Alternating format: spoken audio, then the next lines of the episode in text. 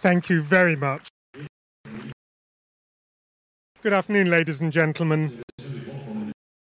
May I first say thank you profoundly to the organizers of the Festival Philosophia for doing me the great honor of inviting me. I apologize that I shall be speaking to you in English. It's a matter of great regret to me that I should be part of such a wonderful public occasion without being able to participate fully for linguistic reasons.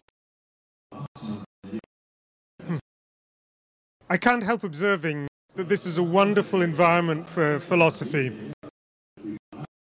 The most ancient philosophers philosophized in the open air, but they did so in the normal case in the shade of trees. But uh, I regret that we haven't this available to you this afternoon. But I would like to say one thing, which is that it seems to me it could not be more appropriate for my theme than that we find ourselves between the cathedral and the city hall. Philosophy is between the church and the state, as always. And now,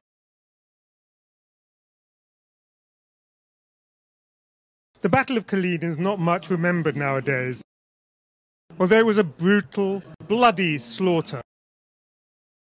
It was fought between Prussia and Austria on the 18th of June 1757 as part of Frederick the Great of Prussia's long campaign to unify his own territories at the Austrians' expense. This time, however, he found the Austrians well prepared and led. His army was outnumbered, and 14,000 of his 32,000 men lost their lives. At the height of the fighting, Frederick is supposed to have screamed at his troops, You scum! Do you want to live forever? The story became notorious around the German speaking world. Many years later, Goethe said he was reminded of it when he read the first German translation of Lucretius's famous Epicurean poem, De Rerum Natura.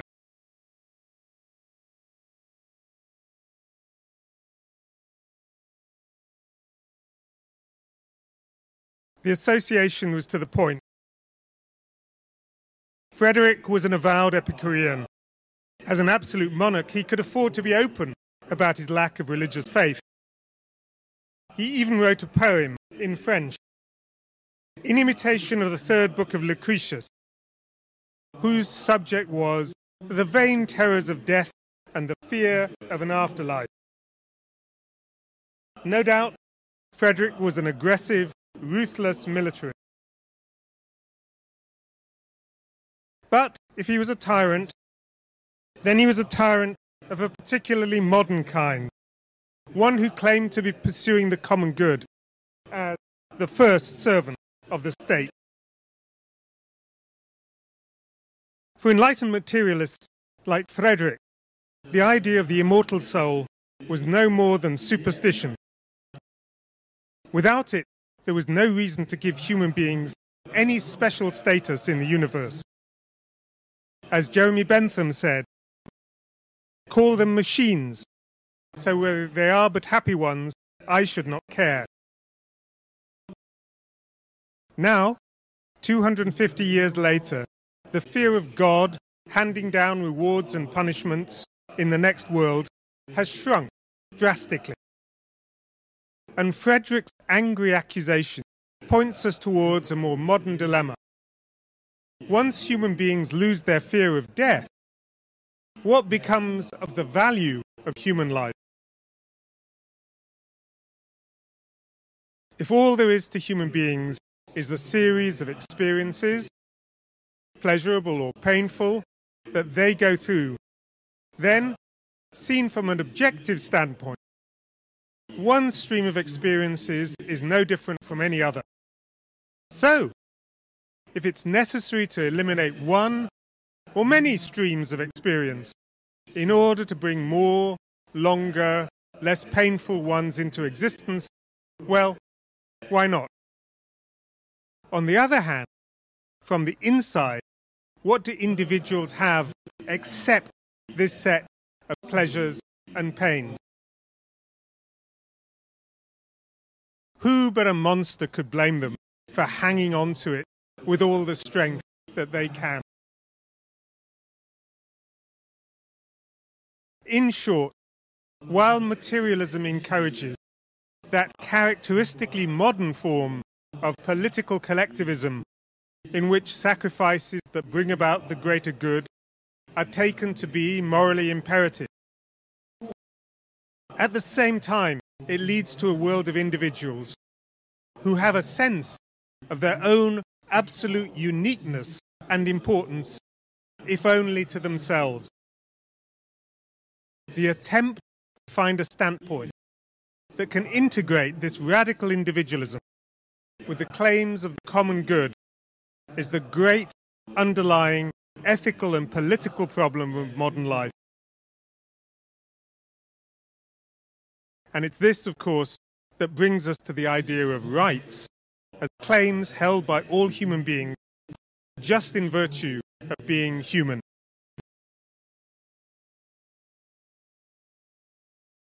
But what reason is there to think that these strange things called rights exist?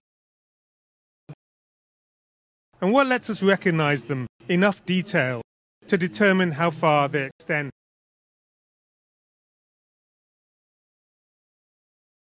If we turn back to the 18th century, the authors of the American Declaration of Independence made it clear where they thought rights come from. They came from God. Men are endowed by their Creator with certain unalienable rights, a view that the American founders took over more or less directly from John Locke. At about the same time in Germany, Immanuel Kant was equally emphatic. The rights of man, he writes, are God's most sacred institution. So is the idea of rights prior to law dependent on religious commitments? Jeremy Bentham certainly thought so. Right, the substantive right, is the child of law. From real laws come real rights but from imaginary laws, from laws of nature, fancied and invented by poets, rhetoricians, and dealers in moral and intellectual poisons. Bentham means, no doubt, Christianity and its priests, come imaginary rights, a bastard brood of monsters, gorgons, and chimeras dire. And what happens when those religious commitments are no longer shared across and between communities. One reply, Richard Rorty was one of its best known defenders, is to say that although rights don't any longer have foundations in religion, they don't need them. Morality is just about the ways that people judge and respond to various situations Rights theory is the name of one kind of response. To say that you believe in rights is no more than a substantive way of expressing the fact that you're convinced that there are things that ought not to be done to people, even in pursuit of a good end. There's no need to think that rights are some spooky kind of entity hovering behind the ways that people think and behave. Ascribing rights to people is, to borrow a phrase from Rorty, just the way we do things around here. There is a very important difficulty with this subjectivist position.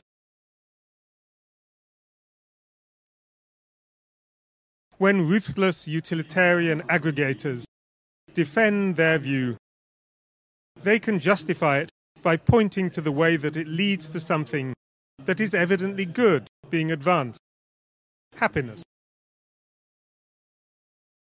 or something bad being avoided, suffering.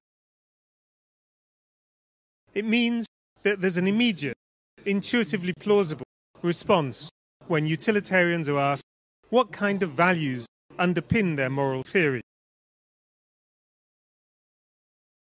Yet, what justification can someone who rejects that view give?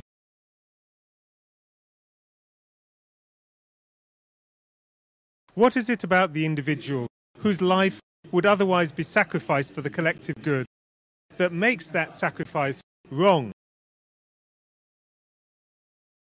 To say that he or she has a right not to be put to death in order to save others is just to put a name to the problem. We also need a satisfying reason why, something about the victim that explains why they have a value that overrides instrumental calculations about the greatest good. It's at this point that religious sounding vocabulary tends to slip back in. Rawls, for example, talks about people having an inviolability based on justice although he does not explain just what inviolability might amount to.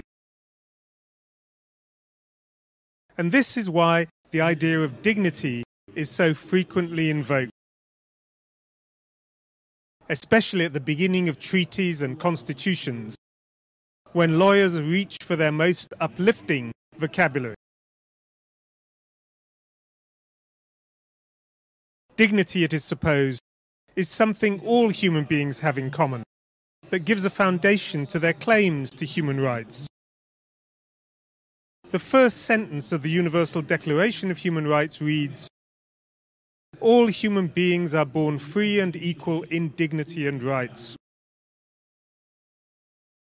While Article 1 of the German Basic Law states human dignity is inviolable, to respect and protect it is the first duty of all state power.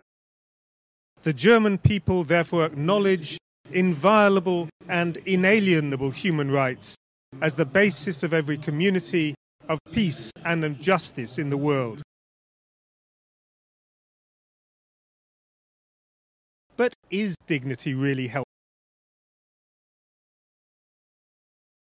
If dignity is a transcendental inner kernel imparted to human beings at birth, or perhaps conception, it looks suspiciously as if it is just the religious doctrine of the soul rebranded, a matter of faith, not discovery. Less obviously, if our dignity is something that we have just by being human, and that we cannot lose however we're treated, why should it need protecting? What could threaten it? And without an answer to that question, what route would there be from dignity to the human rights that are said to be derived from it? So, ubiquitous as though it is in modern political and legal discourse, the idea of dignity is treated with suspicion by very many contemporary philosophers. Why should that be so? In the remainder of this talk, let me explain the objection. First, dignity is humbug.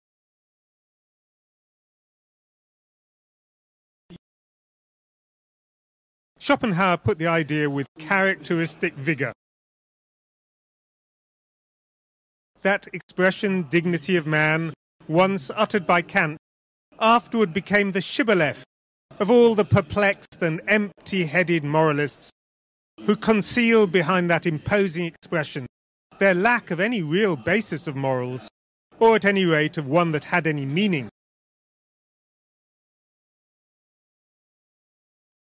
They cunningly counted on the fact that their readers would be glad to see themselves invested with such a dignity and would accordingly be quite satisfied with it. A shibboleth is a kind of tribal password. Schopenhauer's objection to dignity, however, it is a deceptive facade. Although the word dignity carries associations of grandeur and elevated status, where we would expect a substantial structure, the foundation for morality, there is, in fact, an empty space. The impressiveness of the facade diverts our attention from the vacuum behind it.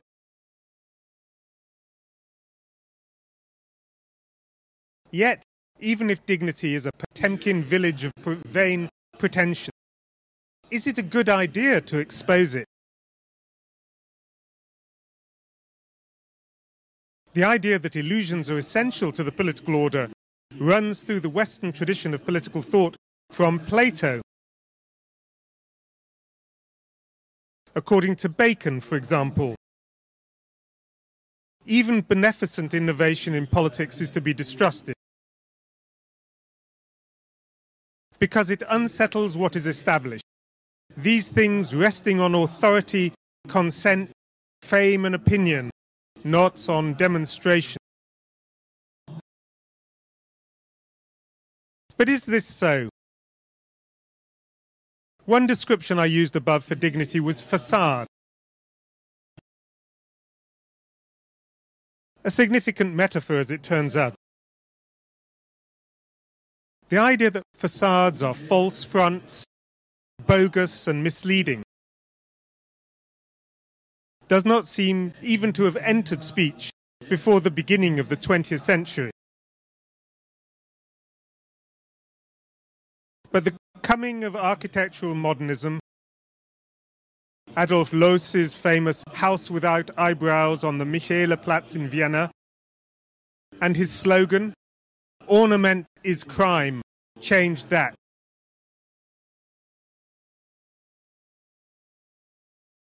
The force of the modernist revolt against facades was undoubtedly amplified by the First World War. The image of a thrusting modern capitalist society, concealed within buildings whose exteriors were presented within the static vocabulary of a nostalgic classicism, parallels all too closely an industrialized war in which mass slaughter was carried on alongside the dignified flummery of emperors, hussars, and gallant courtly ritual. Not only is the idea of philosophers as epistemic elitists, keeping unpleasant truths from the lower orders, a morally repellent form of arrogance, but it also seems that cynically sustaining illusory facades of dignity actually increases the destructiveness of the forces behind them.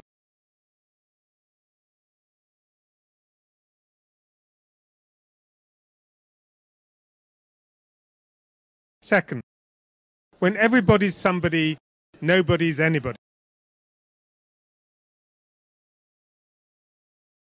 Let me return now to Schopenhauer's suggestion. What gives dignity its imposing or impressive appearance? Earlier, I used the phrase grandeur or elevated status. It wasn't accidental.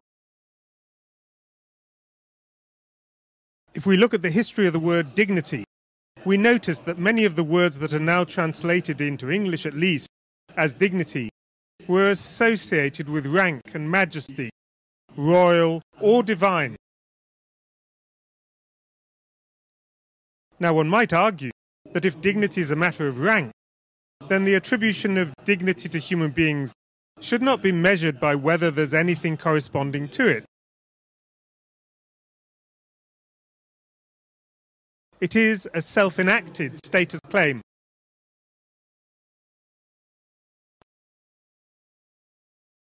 Statuses are not God given facts but agreed social conventions. it's sufficient that that status claim should be commonly accepted for it to be valid. Dignity does not need to denote anything. But if there is nothing to dignity but conventional status, what significance can it still have to attribute to all human beings just in virtue of being human, a status that was originally reserved only for a privileged portion of them? As the Grand Inquisitor says in Gilbert and Sullivan's wonderful comic opera, The Gondoliers, when everybody's somebody, then no one's anybody.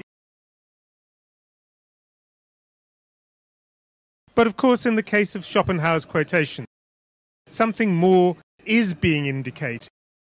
The idea is that dignity offers a foundation drawn from Kant for that complex of humanitarian ideas about equality and human rights that Nietzsche thought the ugly 19, the, the 19th century needed to conceal its own ugly reality from itself. Let me call this idea the idea of dignity as an inner transcendental kernel. Which leads to a third charge against dignity. There is no transcendental inner kernel. What does Kant mean by dignity? For Kant, dignity is the name of a kind of value. All values fall into two classes, he says in the groundwork. In the kingdom of ends, everything has either a price or a dignity. While whatever has a price can be replaced by an equivalent, what is raised above all price and admits of no equivalent has a dignity. Only one thing has dignity, however, says Kant. Morality and humanity, insofar as it is capable of morality, is that which alone has dignity. This, then, is our inner transcendental kernel. The epistemological and metaphysical difficulties in the way of establishing the existence of such an inner transcendental kernel have made it a matter of philosophical controversy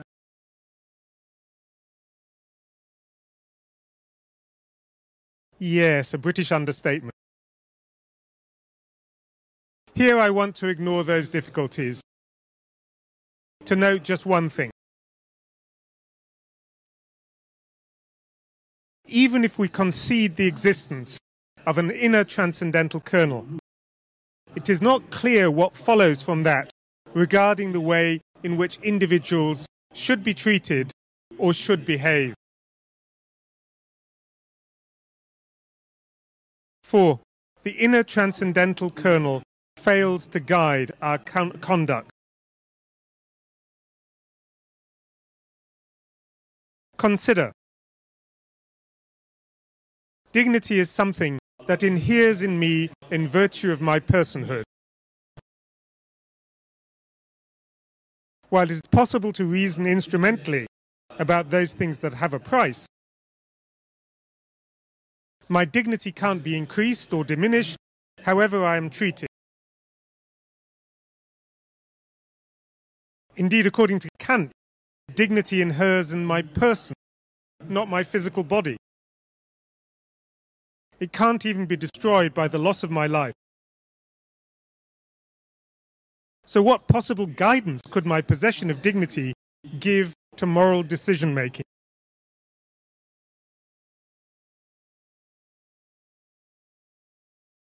Given all the difficulties and controversies surrounding Kant's moral philosophy, it is surprising that dignity should have become so prominent in modern law and political discourse. In the light of this, one might suspect that what is behind dignity is not just Kantian philosophy. Which brings me to a further objection. dignity is a Trojan horse for religiously inspired attacks on equality. The history of dignity and the history of Western Christianity are bound up with one another. Which is not surprising, of course, given how far the history of Western social thought has been effectively that of Christianity.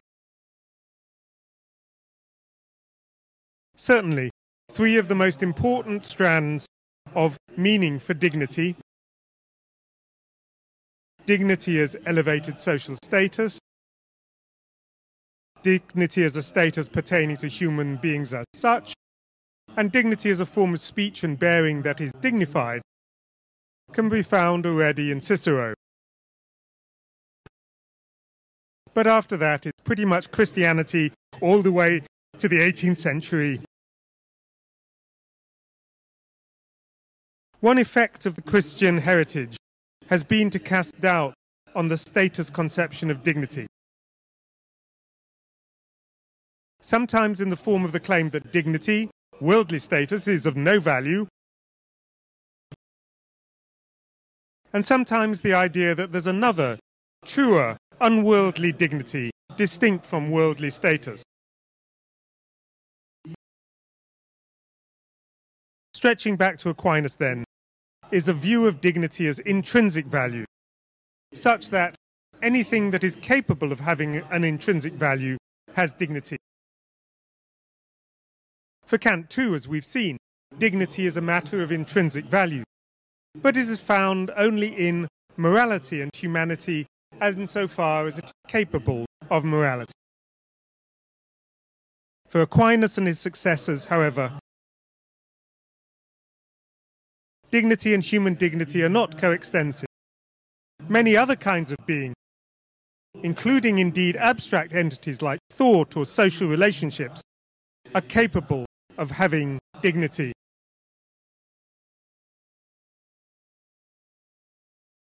In the 19th century, particularly under Pope Leo XIII, This Catholic dignity discourse became of very great significance. For Leo, the idea of dignity was part of the view of the world that vindicated hierarchy in church, society, and family. Where hierarchy is appropriate, su subordination is not a violation of dignity. The woman, because she is flesh of his flesh and bone of his bone, must be subject to her husband and obey him. Not indeed as a servant, but as a companion, so that her obedience shall be wanting in neither honour nor dignity. Like Kant, the 19th century Catholic view was that human beings have dignity in the sense of an inner transcendental kernel of intrinsic value. But, unlike Kant, this was a characteristic that was not unique to human beings, held in isolation, but held came from to them from their place in a divinely ordained hierarchy.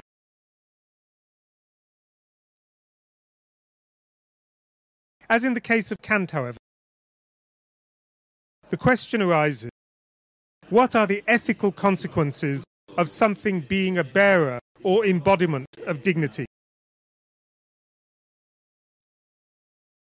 The difference is that the answer for Catholics must come from the internal truths of natural law and the teachings of revealed religion that are consonant with it.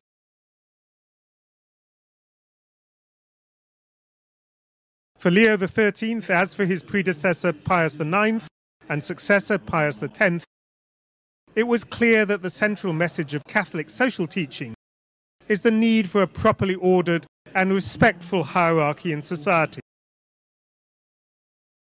Something that quite explicitly counters the democratic tendencies of the French Revolution with its principles of popular sovereignty and equal rights. It's in this context that we encounter dignity in the Catholic thought of that time. Yet, for whatever reasons, by the end of the Second World War, the immutable truths of natural law turned out to be far less hostile to doctrines of social equality and rights than they had been thought to be in the previous century.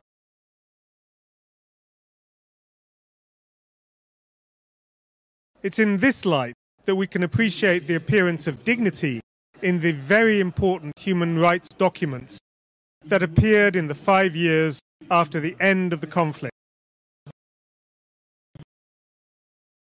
I'm thinking in particular of the Universal Declaration of Human Rights of 1948 and the Grundgesetz of the Federal Republic of Germany 1949, both of which have dignity in the most prominent position possible and connected explicitly with rights, and in the case of the Universal Declaration, equality. Of course, I must also mention the uh, constitution of the Italian Republic from that time.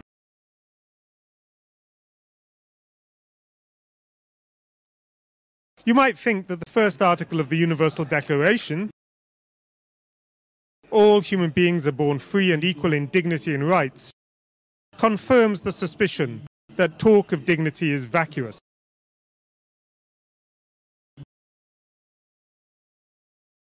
What would be lost if one were just to say, all human beings are born free and equal in rights? But the German case, human dignity is inviolable. To prospect and protect it is the duty of all state power. The German people therefore acknowledge inviolable and inalienable human rights as the basis of every community, of peace and of justice in the world, is more challenging.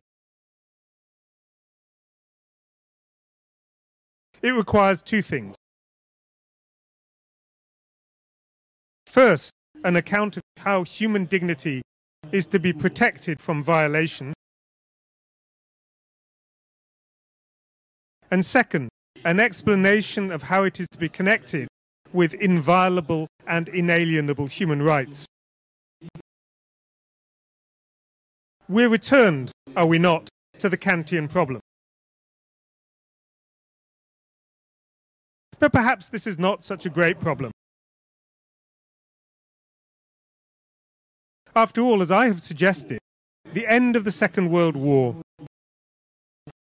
saw an agreement between liberal democratic humanism and the Catholic Church on the basic doctrines of social equality and rights. If the inclusion of dignity alongside rights in the Universal Declaration adds little content, at least it serves to give expression to that very significant coming together.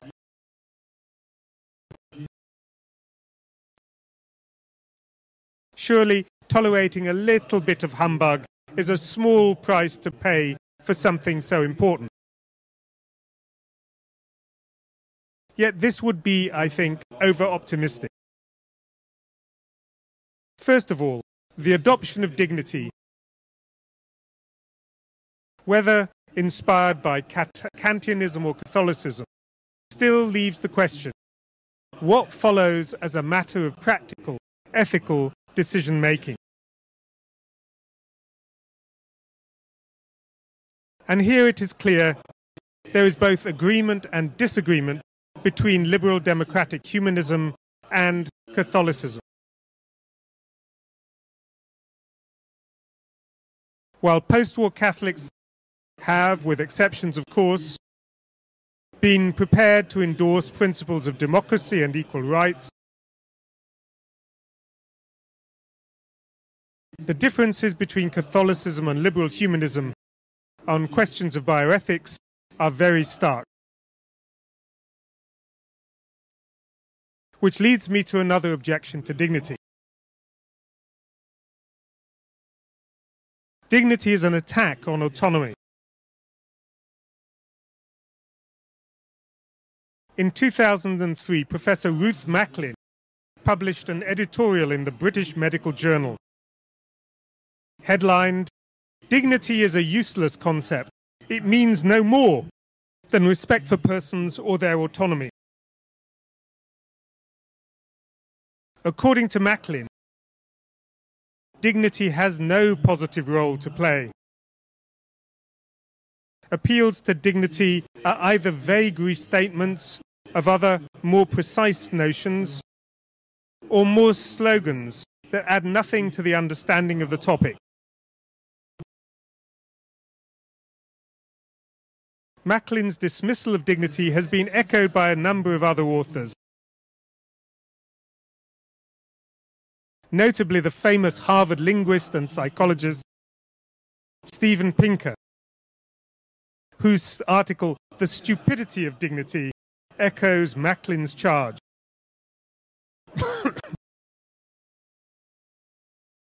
For Pinker, autonomy understood as informed consent is all that bioethics needs. On this view, dignity is redundant. Mere window dressing for a mere, more fundamental idea.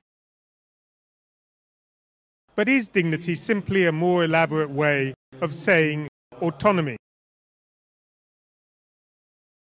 The question is made more complicated by the presence in the background of Kant. On the one hand, Kant makes a clear and explicit connection between dignity and autonomy. Autonomy is the ground of the dignity of human nature. Yet he, just as clearly, prohibits a whole range of actions to which human beings may plausibly give informed consent. most obviously suicide.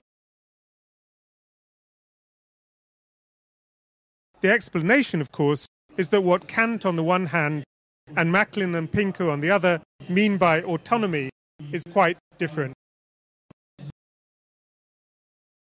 On the most obvious interpretation, autonomy means that the self is sovereign. It is, in that sense, a law unto itself. And this idea that to be autonomous means essentially to be able to do as one chooses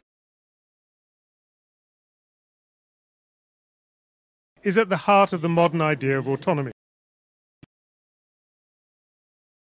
That is, however, far from being Kant's idea. The Kantian self given law that governs human beings is law only because it's purged of any association with the arbitrary choice of individuals. It's the choice, if choice it is at all, of our inner noumenal selves. Hence, suicide, the failure to develop our capacities, and sexual activity outside marriage are all violations of duties to ourselves for Kant.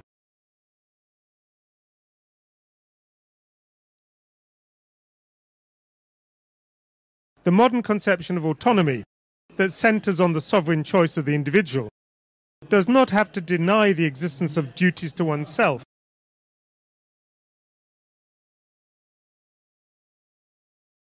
But what it certainly denies is the right of the state to override individuals' choices in the name of such duties.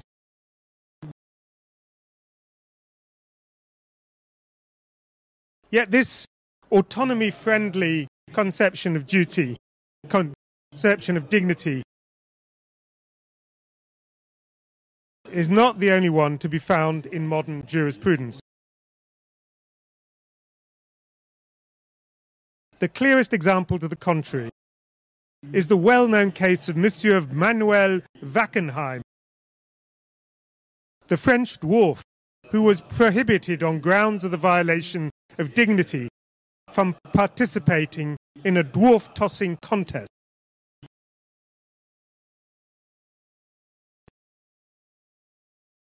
I do not have time to retrace the details of Monsieur Wackenheim's path from administrative court to Conseil d'Etat to the Human Rights Committee of the United Nations. But I note two things. First, that dignity was invoked to override Monsieur Wackenheim's vigorously asserted choice.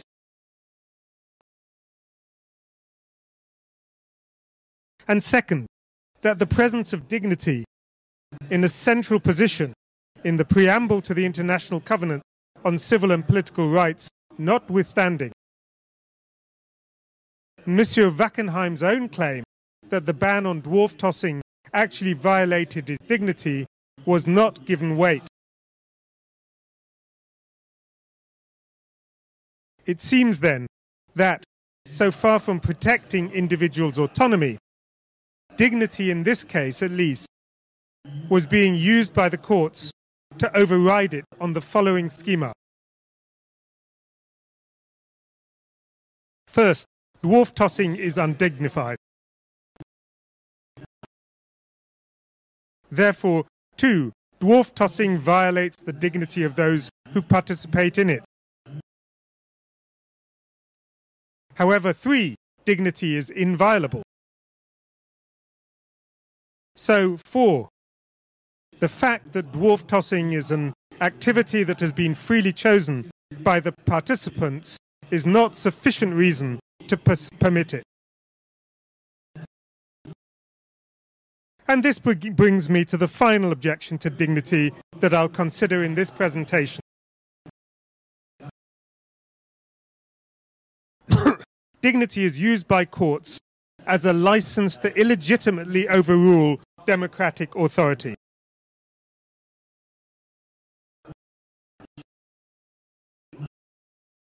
Democratic countries with courts that practice the judicial review of legislation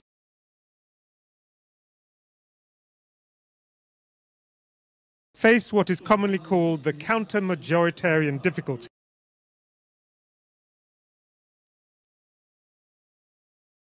By what right do they override decisions that can claim legitimacy by deriving from the decision of a popularly elected legislature?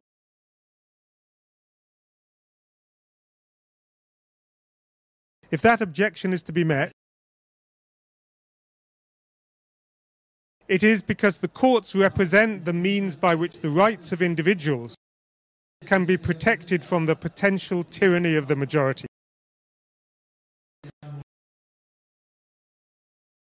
Now, if dignity is an inner transcendental kernel of human value,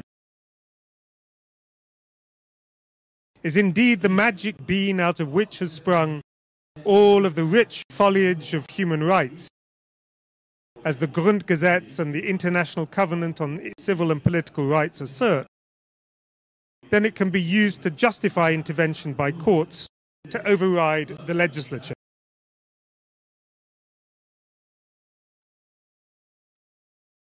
On the other hand, if the claim that there is a path from the inner transcendental kernel to specific rights is unsustainable, then it would appear that courts are operating freelance and that their decisions, rhetorically framed in the grandiloquent language about dignity as they may be, lack basic moral legitimacy.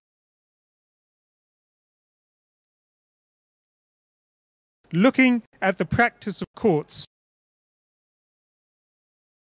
that have used dignity to override democratic authority or individual choice does not eliminate these suspicions. The case of Monsieur Wackenheim is plainly a case where the requirement of being dignified is taken to have the force of dignity in the sense of an inner transcendental kernel. Something that may indeed must be defended with the authority of the state irrespective of the will of the individual concerned.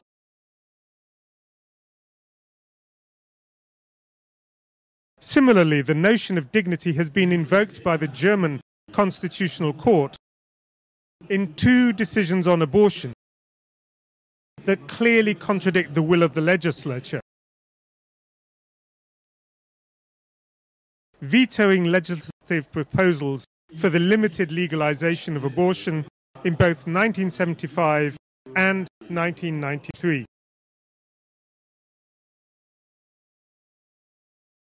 Of course, abortion is a moral issue on which societies divide fundamentally. Yet in 2005, over 60% of Germans agreed with the proposition if a woman does not want a children, she should be able to have an abortion. That the notion of dignity should have been used in this way by the courts to override the moral judgment of this substantial majority as expressed through their legislative representatives, ought to be extremely troubling to Democrats. Nor is it just the places where dignity has been appealed to by courts in support of their decisions that are of concern. Looking at the jurisprudence of the German Verfassungsgericht,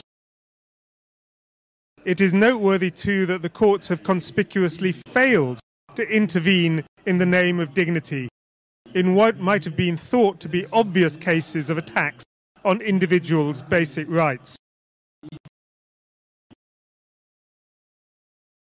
For instance, in the so called Abhörurteil of 1970, the court refused to intervene to control extensive surveillance by the state of citizens' private communications on the grounds that this could not be a violation of dignity. Since it could not amount to behavior that expressed contempt for the value that the human being has in virtue of being a person. And uh, I share with you a picture of uh, the judge, uh, Fabian von Schlabrendorff, who wrote the minority opinion opposing this decision. Von Schlabrendorff is a great hero of mine, but I don't have time to talk to you about him this afternoon. But I encourage you to use your phone to find out a little more about him.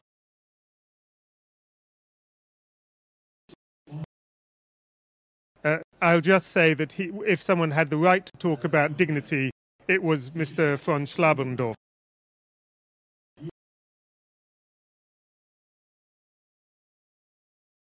So, in conclusion, would we be better off without dignity? This, I think, is a misplaced question. Dignity is deeply entrenched in moral, political, and legal discourse. It is not going anywhere anytime soon.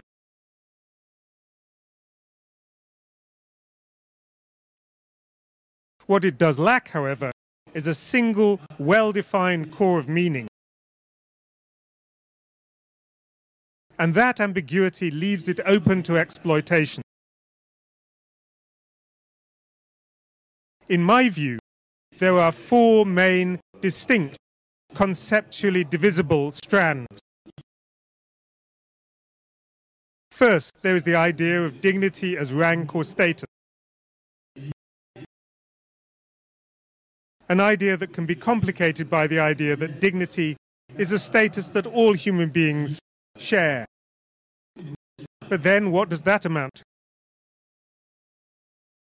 Or that worldly status is not the same as real status, status seen from the point of view of religious faith. Second, there is the idea of dignity as an inner transcendental kernel that allegedly founds, generates, and justifies the rich diversity of human rights. Third, there is the idea of dignity as the quality of action or bearing that goes with being dignified. A valuable quality, no doubt, but not something that all human beings have inalienably in common.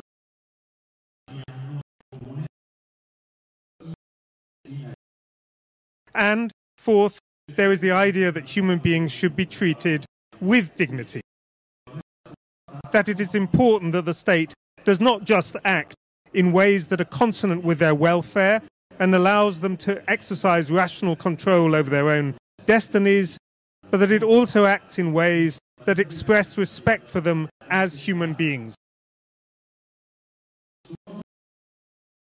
While we could not and should not get rid of dignity from public discourse entirely,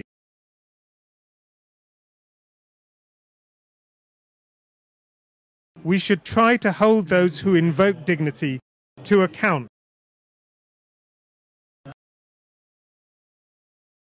By requiring them at the least to specify the sense in which they are doing so. Perhaps then they'll be in a better position to resist the use of dignity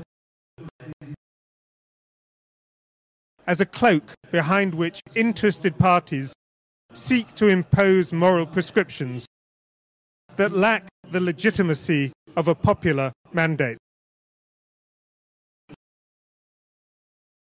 Thank you very much. Grazie lei.